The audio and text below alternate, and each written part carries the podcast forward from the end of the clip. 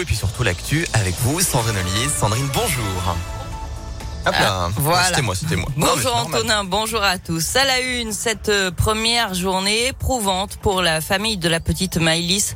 Le procès de Nordal Lelandais se poursuit aujourd'hui devant la cour d'assises de l'Isère à Grenoble. Celui qui a avoué le meurtre de la petite fille de 8 ans en 2017 a fait face à ses proches qui attendaient ce procès depuis des années. Après le rappel des faits hier dans la matinée, Nordal Lelandais a présenté ses excuses à la famille de Maëlys. Je lui ai donné la mort, mais je ne voulais pas, a-t-il déclaré.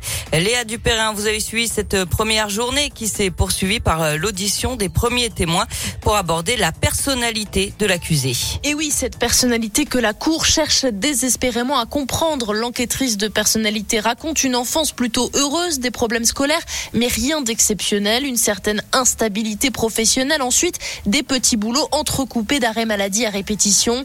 La Cour questionne ses histoires d'amour plus ou moins sérieuses, ses désirs d'avoir un enfant et bien souvent des ruptures qui ramènent Nordal Lelandais au domicile familial. Sa demi-sœur et sa mère sont appelées à la barre pour parler de celui qu'elles ont si bien connu et qu'elles continuent de soutenir parce que c'est mon frère et que je l'aime, dit sa sœur en ajoutant tout de même, oui, il y a des actes qui font horreur. Mais tout ça, c'était inconcevable, renchérit la mère de l'accusé, une mère aimante qui a du mal à se souvenir de tout devant la cour, une mère qui ne voit finalement qu'une seule explication, la drogue, c'est ce qui l'a rendu fou, dit-elle enfin.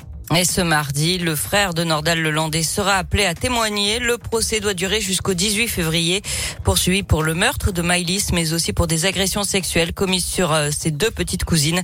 Nordal Lelandais encourt la réclusion criminelle à perpétuité. Dans l'actualité également, cette belle prise pour les policiers de Vienne en Isère. Ils ont interpellé un individu qui transportait 3 kilos de résine de cannabis et 33 000 euros en espèces. Il roulait au volant d'un véhicule sans immatriculation et a tenté de fuir le contrôle de police avant de terminer sa course dans un arbre. Il a été placé en détention en attendant son jugement. Jour de grève aujourd'hui à Pôle emploi, l'appel de plusieurs syndicats pour dénoncer la dégradation des conditions de travail et réclamer des augmentations de salaire.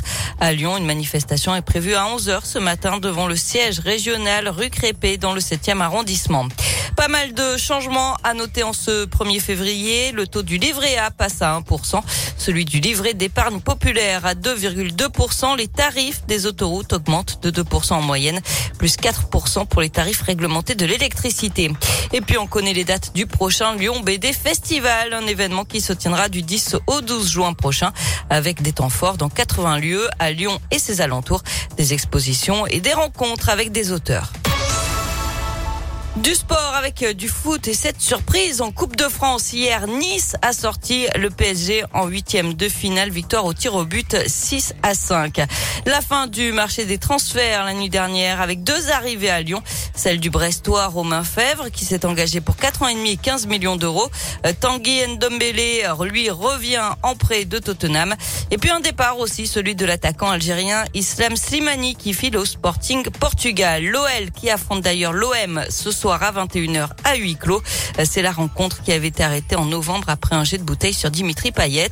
Enfin, il y a du basket aussi ce soir en Euroleague. Lasvel se déplace en Turquie sur le parquet du Fenerbahçe. C'est à 18h45. Eh bien, merci.